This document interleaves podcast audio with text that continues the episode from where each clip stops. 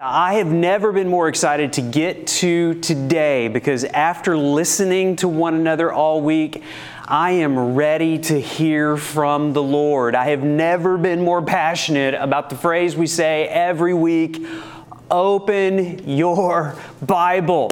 And uh, we don't just want to carry it around, we want to open it. We want to listen as God speaks to us. Let me ask you this as you're finding your way there how's 2020 going for you?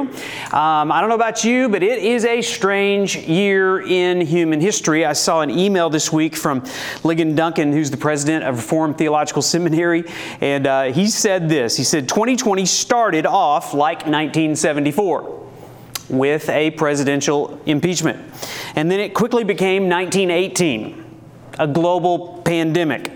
And then it turned into 1929 with a financial recession slash depression. And now it seems that we are reliving 1968.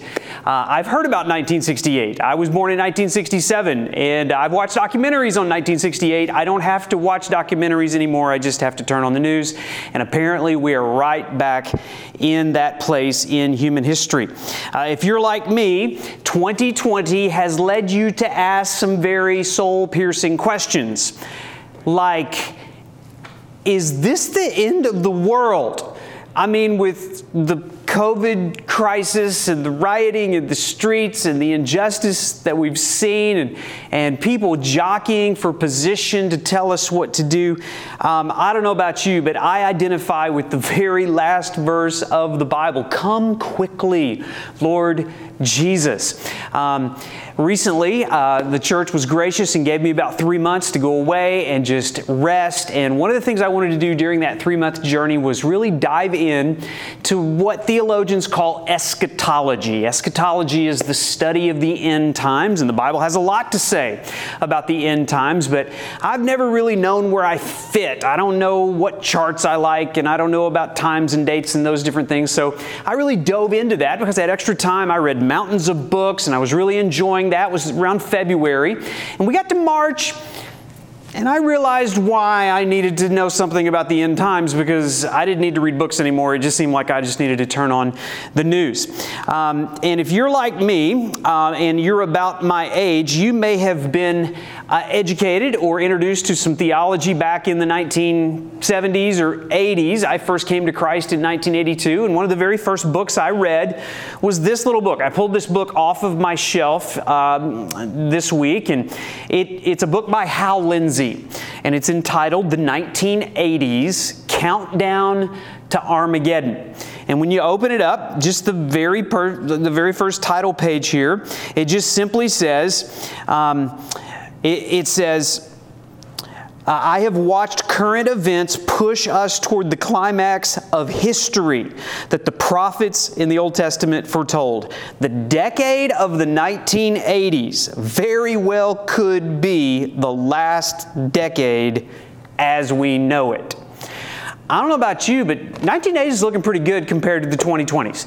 And uh, maybe we should go back to the 1980s. Well, the anticipation that every generation of Christian has for the return of Jesus Christ is actually something that is very, very healthy. And before we jump into what Jesus said about these end times, uh, I didn't. I told you to open your Bible. I didn't tell you where. Open your Bible to Luke chapter 21, and Jesus is going to answer some questions that we might have about the end times. And before we jump into that, let me just say that any discussion about the end times should be done with incredible humility. Good men, good theologians that love and affirm the inspiration, the inerrancy, the authority of Scripture have debated for centuries about what the end times are going to be like. And so as we dive into this, just, just know that. Um, and we're going to approach this. The key to studying the end times in the Bible is not to require the Bible to be more specific about the end times than it actually is. The Bible doesn't answer all of our questions, it doesn't satisfy all of our curiosity. But that doesn't mean that it's not clear. It is clear, and we're going to see what Jesus had to say to his disciples in the first century about this topic. And here's what all Bible believing Christians can confidently agree on in relation to the second coming of Jesus Christ. We believe and expectantly await the glorious, visible, personal return of the Lord Jesus Christ. That is actually in our doctrinal statement as a church. And it's not just something that, that we debate about, it's not just some theology that we hold loosely. Listen, the promise of Christ's return is essential to living faithfully as a Christian. You cannot and you will not live a victorious, obedient, worshipful, courageous, enduring Christian life without reminding yourself daily that Jesus is coming soon. Our hope of the soon return of Jesus Christ is what gives us the ability to process the sadness and the injustice and the violence and the hatred and the brokenness of this world with all of its death and all of its disease and all of its disappointment without a conscious assurance of the soon return of Jesus Christ, our hearts will spiral into fear and hatred and anxiety and foolishness. And we can avoid all that by saturating our minds with the confidence that Christ is coming soon. He will bring hope and peace and courage and discernment. And so that is what returns when we think about the return of Christ. The Bible's not silent about it. Of the 330 messianic uh, prophecies in the Bible, 220 of those prophecies refer to the second coming of Jesus Christ, not just the first. Over 1,500 verses in the Old Testament are dedicated to the second coming. Out of 46 of the Old Testament prophets, 10 of those prophets spoke of Christ's first coming, 36 of those prophets referred to Christ's second coming. Jesus spoke about his second coming 20 times, and it's mentioned 50 times in total in the New Testament. And just consider how the Bible ends. Come quickly, Lord Jesus. And that is a prayer that we can pray daily as we assure ourselves of the soon return of Jesus Christ. Assuring ourselves of Christ's second coming about what will happen then and there gives us confidence to live in the here and the now. So let's dive into here. And remember, we're just simply going verse by verse through the Gospel of Luke. We're about two years into this journey now. And as we open up in Luke chapter 21, we're reading about the last week of Jesus' life. And the setting in which we're about to read this is Jesus has made his way to Jerusalem, where he will give his life as a sacrifice for sin and the disciples that follow him ask him a question. So, picking up in verse 5 of Luke 21, it says this And while some were speaking of the temple, underline the word temple there in verse 5, how it was adorned with noble stones and offerings. Jesus said. Now, let me just pause right there.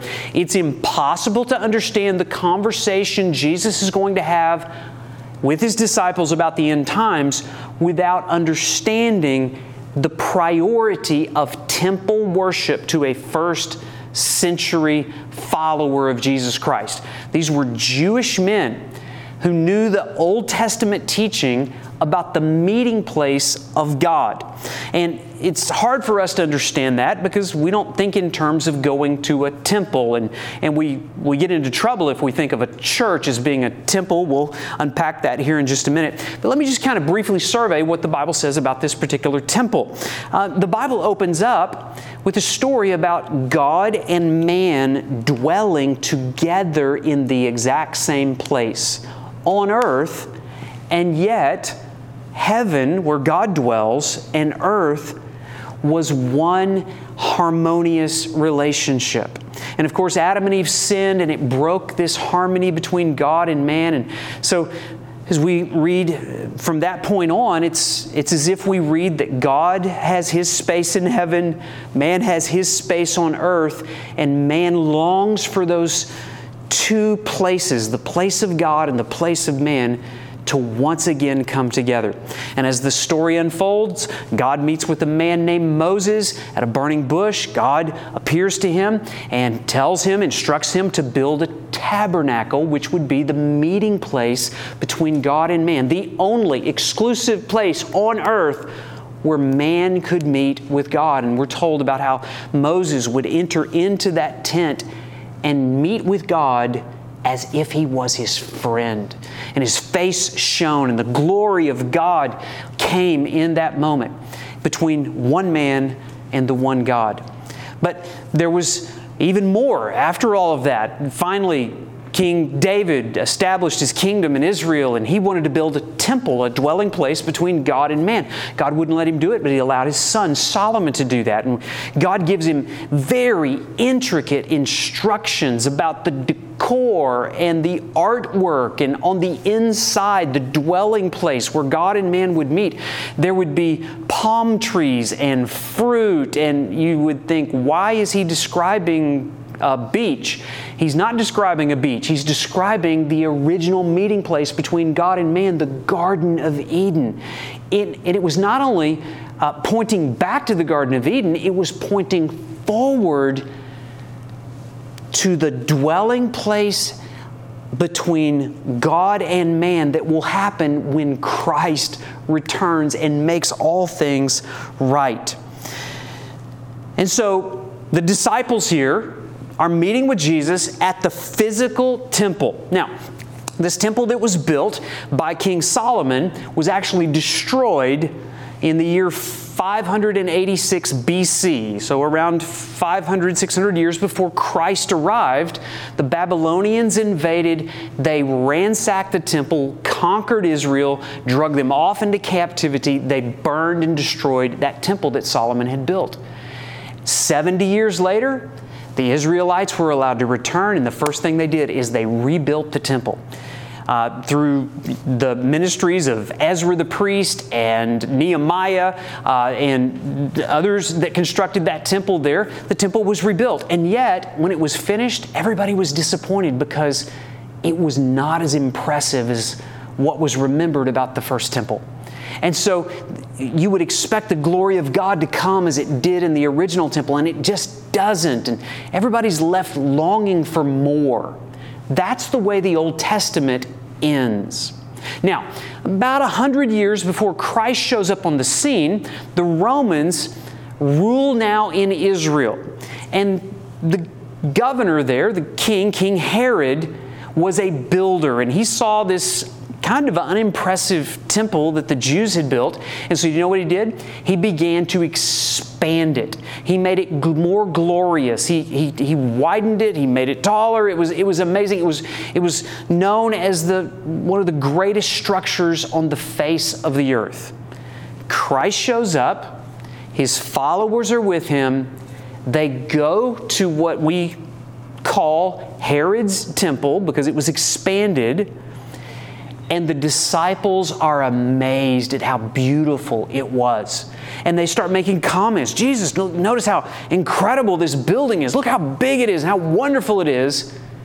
And Jesus says to them in verse 6, He says, As for these things that you see, the days will come when there will not be one stone left upon another that uh, that will not be thrown down. And they ask him, Teacher, when will these things be? And what will be the sign when these things are about to take place?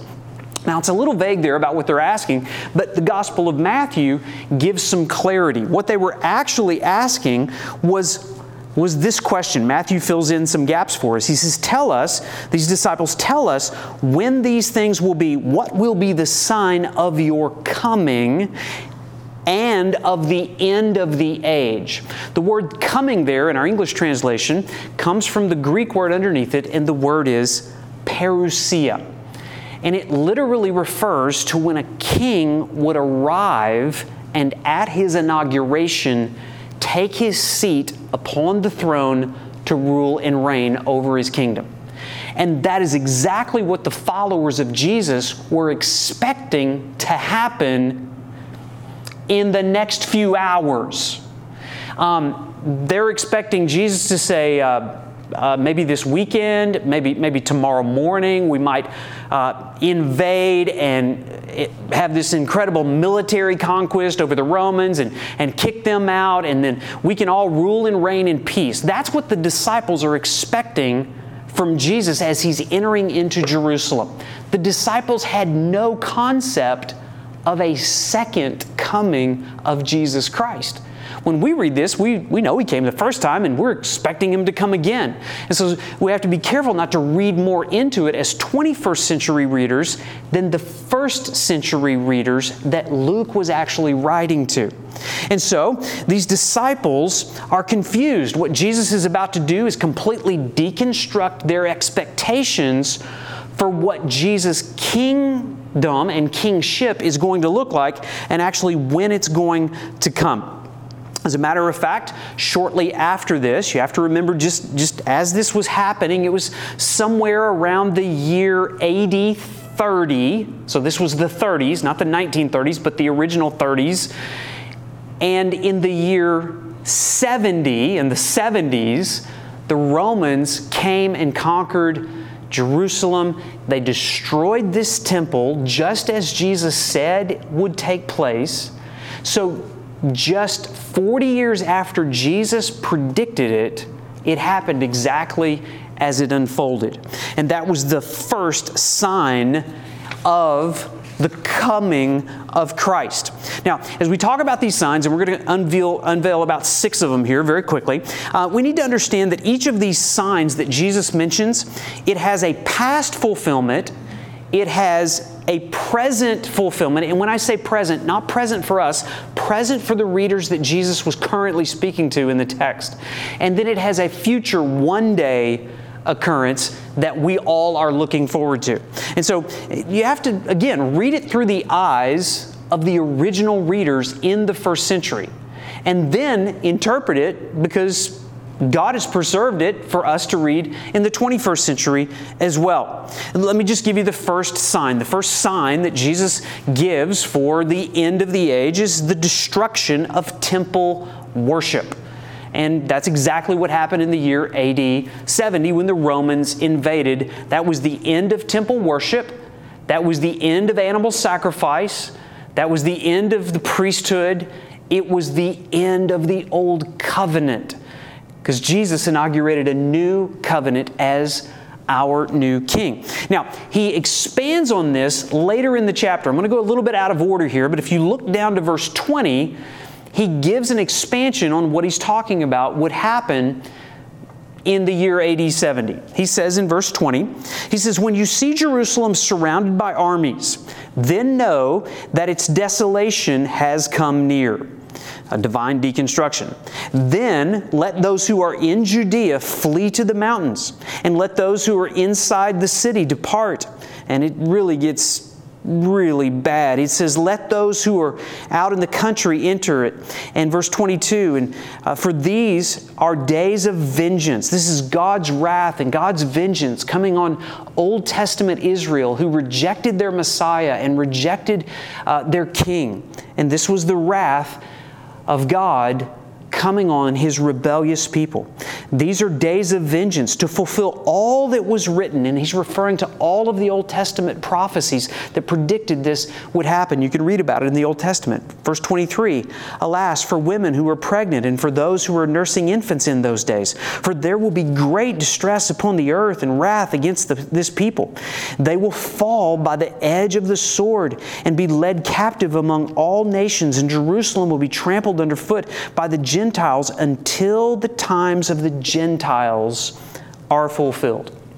And of course, he's speaking uh, to majority of us who were Gentiles, not Jewish, but um, the times of the Gentiles. What, what Jesus was doing here was opening the door for those outside of ethnic Israel to come and form a multi ethnic family of God to experience the presence of God outside of a specific place on earth. And we'll unpack that here in just a minute. Jesus would become the new and the better temple. The purpose for Old Testament temple worship would be fulfilled in Jesus. Jesus would become the high priest. Jesus would become the sacrificial lamb. Jesus would literally become the meeting place between God the Father and sinful man. And so, the very purpose of the temple in the Old Testament was to point forward to Jesus Christ Himself. And so, as we come, we no longer need a building, we don't need a meeting place in order to meet with God. If Jesus lives in you, the Bible says you are God's temple.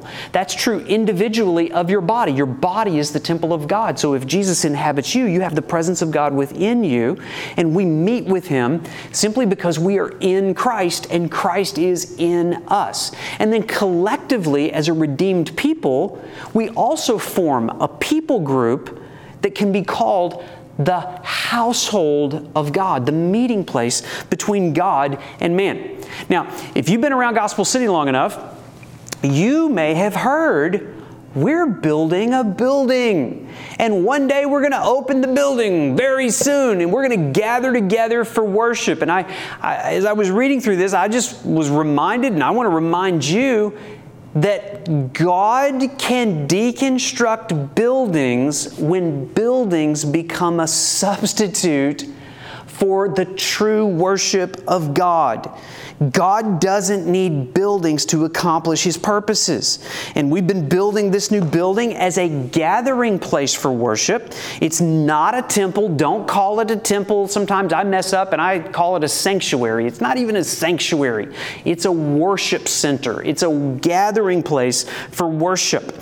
And God can deconstruct that building as easily as He's allowed us to construct it. If we ever begin to practice empty ceremonial religion and think somehow because my body is physically present in a building, then somehow that makes me closer to God. God can tear down buildings, and He's done it over and over and over. If I think that simply because I'm in the place of worship, I'm worshiping, I've missed the whole purpose for worship. Hypocritical, external religious exercise in beautiful buildings invites divine deconstruction.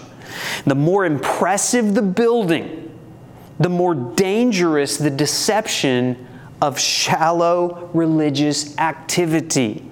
Worship doesn't happen in a building if the worship is not happening in the hearts of those who are in the building. A, wor- a place cannot substitute for a meeting with God. And that's what we're being told here in the Old Testament. The, the hypocritical ceremonial religion of the, the rebellious Jewish people they lost the heart of what it meant to have a meeting with God. And that's the first sign that Jesus gives. He's like, that temple is going to go away. There's going to be a new covenant, a new meeting place with God. And here's the second thing he mentions in verse 8. He says, And he said, See to it that you are not led astray, for many will come in my name, saying, I am he. He's referring to the prophesied Messiah from the Old Testament and apparently, there's going to be imposters that are going to pretend to be substitute saviors. That's the second sign that Jesus refi- refers to here as a sign of his coming, his per- parousia. The kingdom is coming near when you find people offering to fix it. it could be political saviors that actually use Jesus' name, is what it says here. It says, um, People are saying, I am He, and the time is at hand. Don't go after them. So they're using the name of Jesus. Maybe they're standing in a place of worship. Maybe they're um, even quoting Scripture. And whether they're Republicans or Democrats or capitalists or progressives or independents or libertarians, uh, beware that you don't follow a substitute savior, military saviors, economic saviors. Listen, the point is this in the times that are the hardest, there will be people lined up offering to lead you out of your trouble. and we are foolish if we turn to any other Savior than Christ. Here's the third sign it's mentioned in verse 9. And when you hear of wars and tumults or conflicts, do not be terrified, for these things must first take place, and the end will not be at once. Verse 10 And he said to them, Nation will rise against nation, kingdom against kingdom. The third sign of the second coming of Jesus Christ is ethnic conflict and clashing political kingdoms. We see this very familiar phrase nation will rise against nation. The word nation there in our English translation is actually the, the Greek word ethnos. Another way to translate that is one ethnicity will rise and have conflict with another ethnicity. Those of different ethnic backgrounds will have trouble getting along and they will exercise injustices against one another. And there will be hate and there will be conflict. And Jesus says that's a sign of the times. And then he mentions these kingdom, and those are more political kingdoms, maybe more geo uh, political, you know, with geopolitical boundaries. And, and that's where we think about actual nations and, and people groups that are actually invading and conflicts.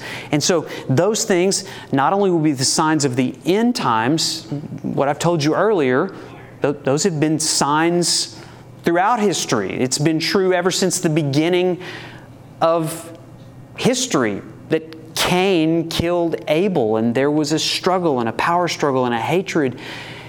Nation will rise against nation, kingdom against kingdom. And we've seen, obviously, even in these days, this is the biblical definition of racism nation against nation.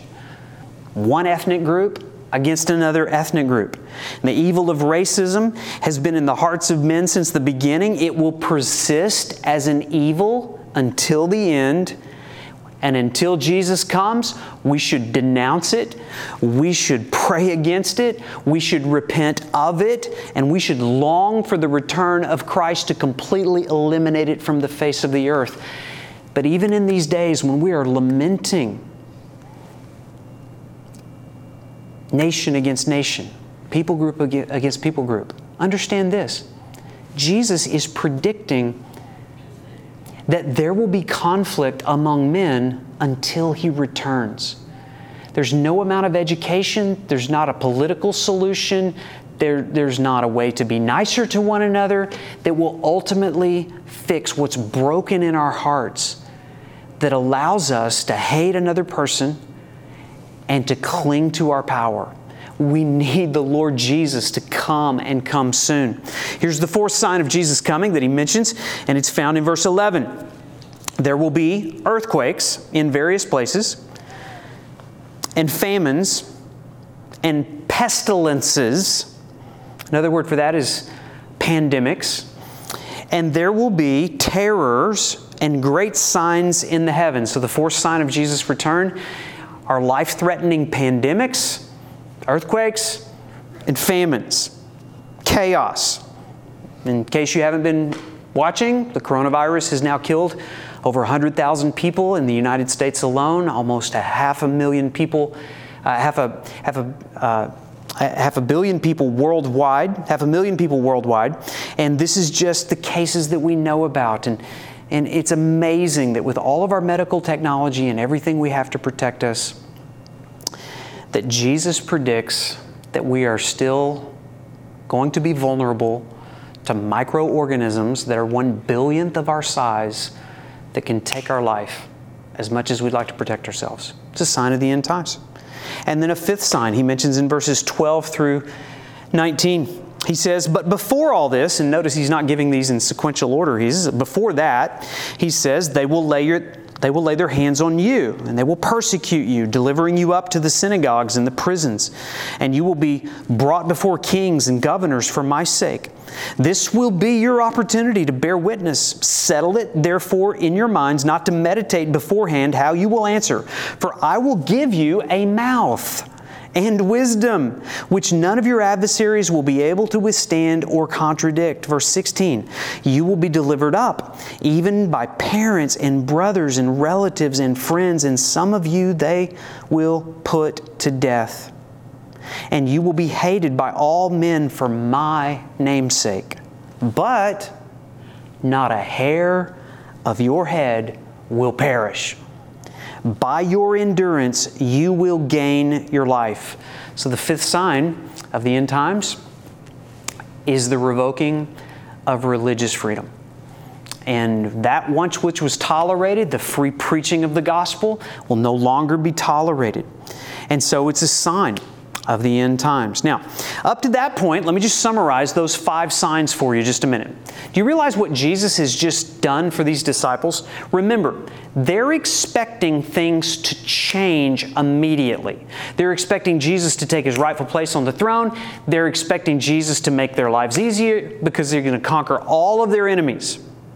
And Jesus just told them, guys, it's not going to be like that at all for a long time. He's basically telling them the way things have always been are the way things are going to be. There's going to be conflict in humanity. There's going to be disease. There's going to be earthquakes. There's going to be places where there's famine. There's going to be clashing political kingdoms. There's going to be people claiming to be able to fix it. And Jesus is basically telling them life's pretty much going to continue as it has been because the world's under a curse and it's broken and fallen and you're a part of it. So don't get real comfortable. Life's not going to get much easier. Now, there's one more sign here that is yet to happen, as far as I can interpret this, and it's, it's difficult, but notice what he says here in verse 25. He says, There will be signs in the sun and the moon and the stars and on earth. So you got things happening up there that are strange, and you got things happening down here that are strange. And on earth, distress of nations in perplexity because of the roaring of the seas and the waves. People fainting with fear and foreboding of what is coming upon the world. For the powers of the heavens will be shaken. And what he's predicting here is that the most predictable things, the most stable things, the things that seem to work like clockwork.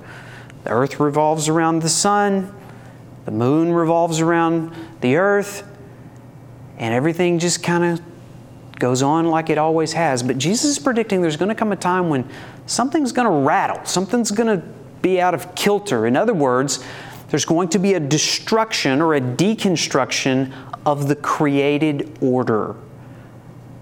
And Jesus is predicting something cosmic here.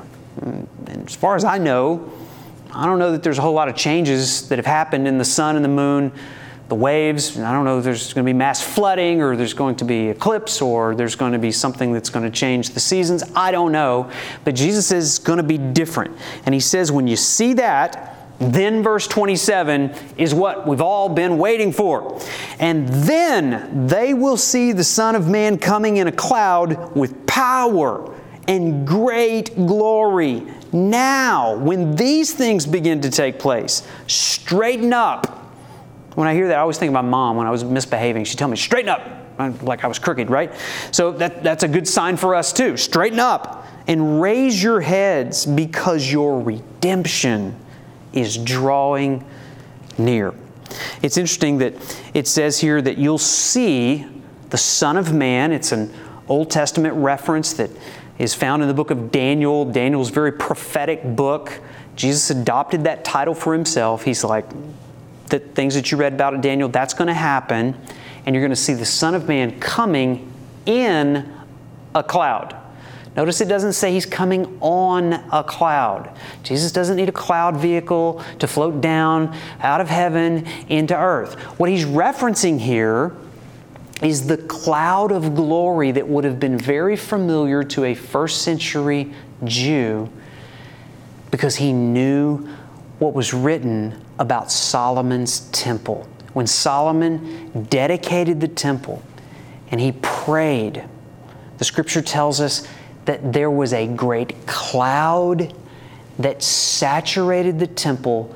It was so thick that the ministers could not even minister. And it was a picture of the personal, manifest presence of God, known as His glory. And Jesus says, You remember that picture? What's going to happen when Jesus comes to establish His kingdom on earth? It's going to be, once again, the meeting place between God and man. God space and man space, once again, is going to be reunified. It's a picture of the coming of Jesus Christ. So, those are the signs. Now, listen, people have written so many different interpretations of those signs, and it, most of it's speculative. Don't ask the Bible to answer questions that the Bible doesn't answer. We can speculate about those things. My point is this any eschatology, any teaching on the end times that creates a sense of fear in you is bad end times teaching. Because notice what he tells us in the application portion. After he tells us what it's going to be like, he tells us what we're supposed to be doing while we wait.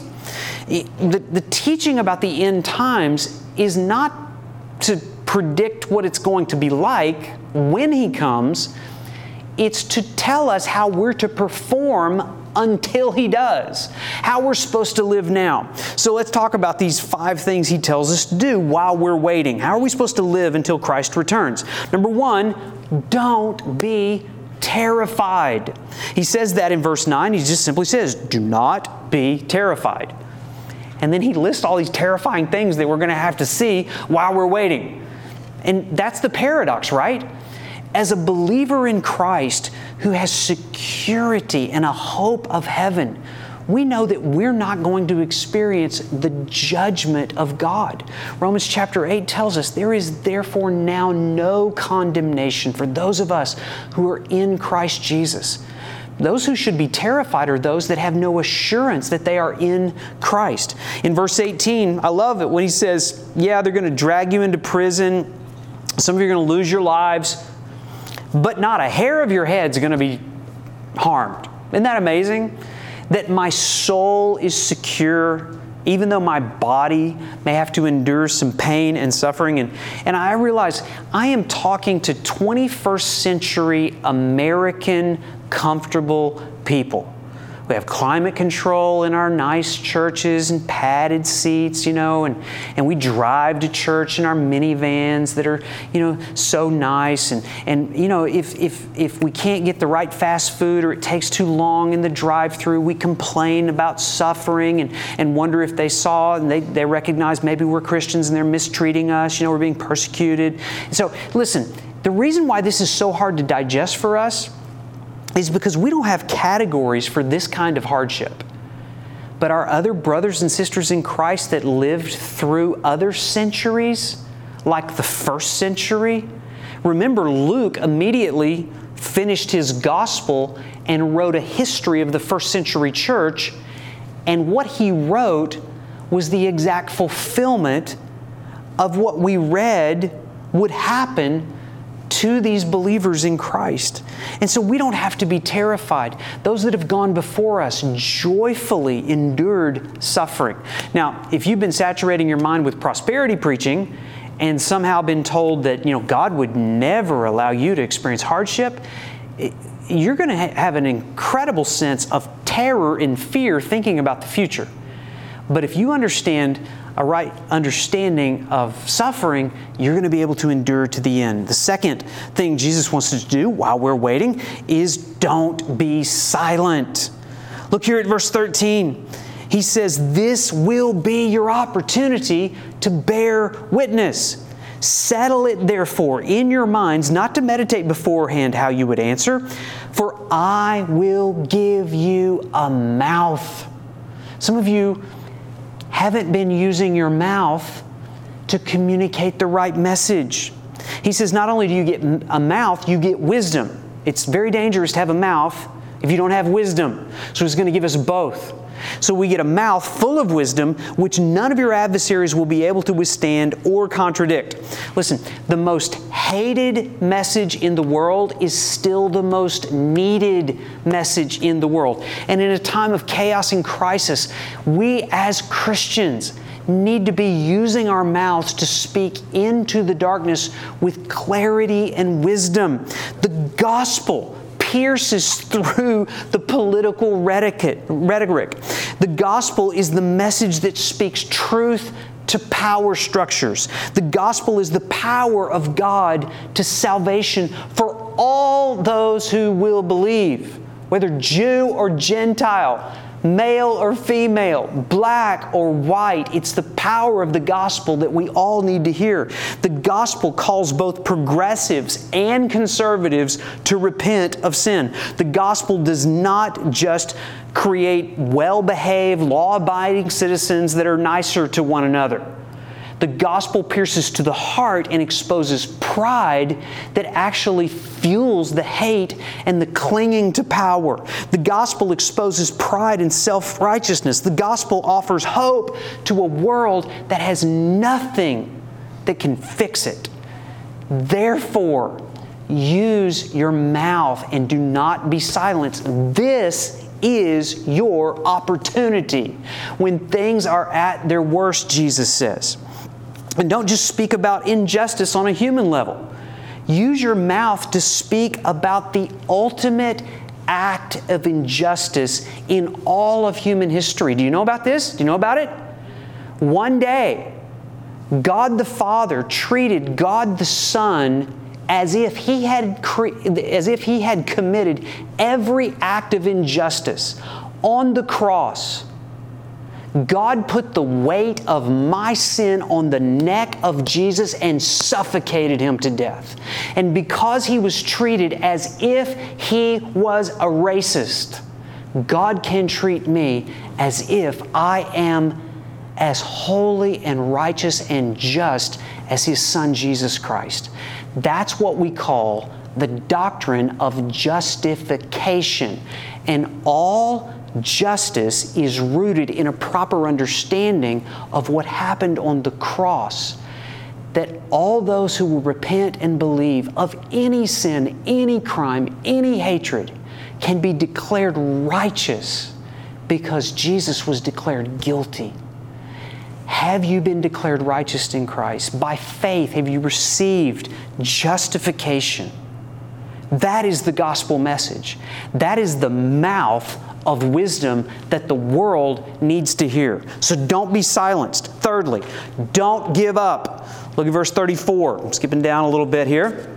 Verse 34 says, But watch yourselves, lest your hearts be weighed down with dissipation and drunkenness and the cares of this life, that that day will come upon you suddenly like a trap for it will come upon all who dwell upon the face of the earth. He tells us to watch ourselves. Watch your behavior. Watch to make sure you don't start making stupid decisions. He, he, he mentions here dissipation. The word dissipation means to throw off all restraint.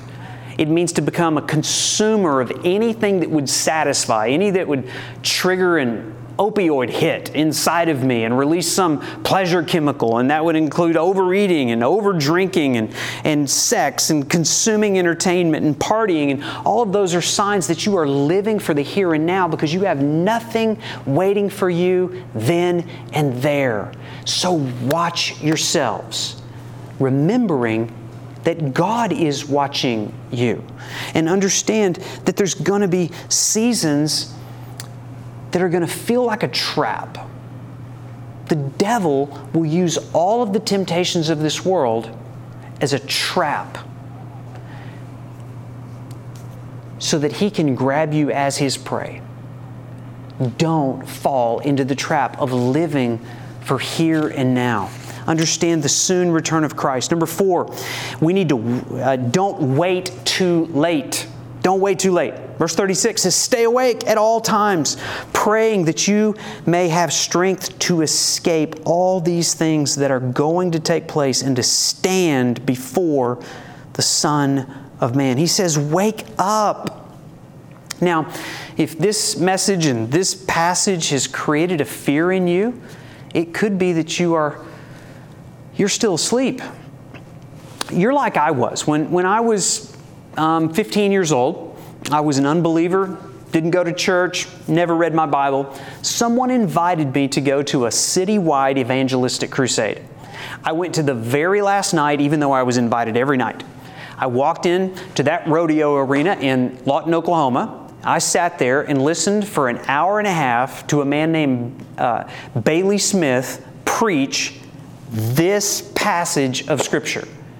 At the end of that time, actually about halfway through it, I'm thinking he, I, he needs to get to the invitation because Jesus could come at any minute and I do not want him to be preaching. I need to get down there. I need to give my heart, my life to Christ. I need to wake up to the reality of the soon return of Jesus Christ. Do you understand that Jesus is teaching all of this as a warning so that you won't procrastinate, giving everything you have your sin, your shame, your future, your life, your wealth, your family to Him as your Savior. Please hear me.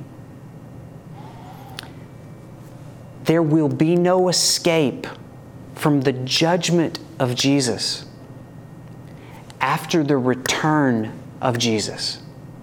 And He is coming soon. So come to Jesus before Jesus comes in judgment. Return to Jesus before He returns to earth. And in your heart of hearts right now, you can surrender to Christ. And if you will, pray as it says, praying that you may have strength to escape. The reality is, you have no internal strength. You need a strength that comes from the outside in the justification of God to enable you to believe that Jesus is the Christ and the coming Savior of the world. If you've never done that, turn from your sin, turn from every other substitute Savior. Put your faith in Jesus Christ so that you can escape the coming judgment upon this world like I did in 1982. He finally did get the invitation. I was the first one down the aisle, stood there, didn't know what was going to happen next. A man took me back in another room and he opened his Bible and he showed me how I could confidently trust Christ as my Savior. If you've never done that, do that right now. He's coming soon. Here's the last thing that we should do don't listen to wrong voices. Verse 8 says, See to it that you're not led astray. Verse 33 says, Heaven and earth will pass away. That's, I don't know about you, I'm expecting that to happen. I'd really like this earth to pass away. It's not going real great. But there's going to be a new heaven and a new earth. But listen to what he promises My words will not pass away. He wants us to listen to his words. And here's, here's the great ending of the whole story Jesus wraps up his comments, and then Luke adds this final statement. Verse 37 Every day he was teaching in the temple. But at night he went out and lodged on the mount called Olivet, and early in the morning all the people came to him in the temple to hear him. It was the picture of heaven and earth coming together. Very soon, that building was going to be destroyed, but the eternal meeting place between God and man would endure. His name is Jesus.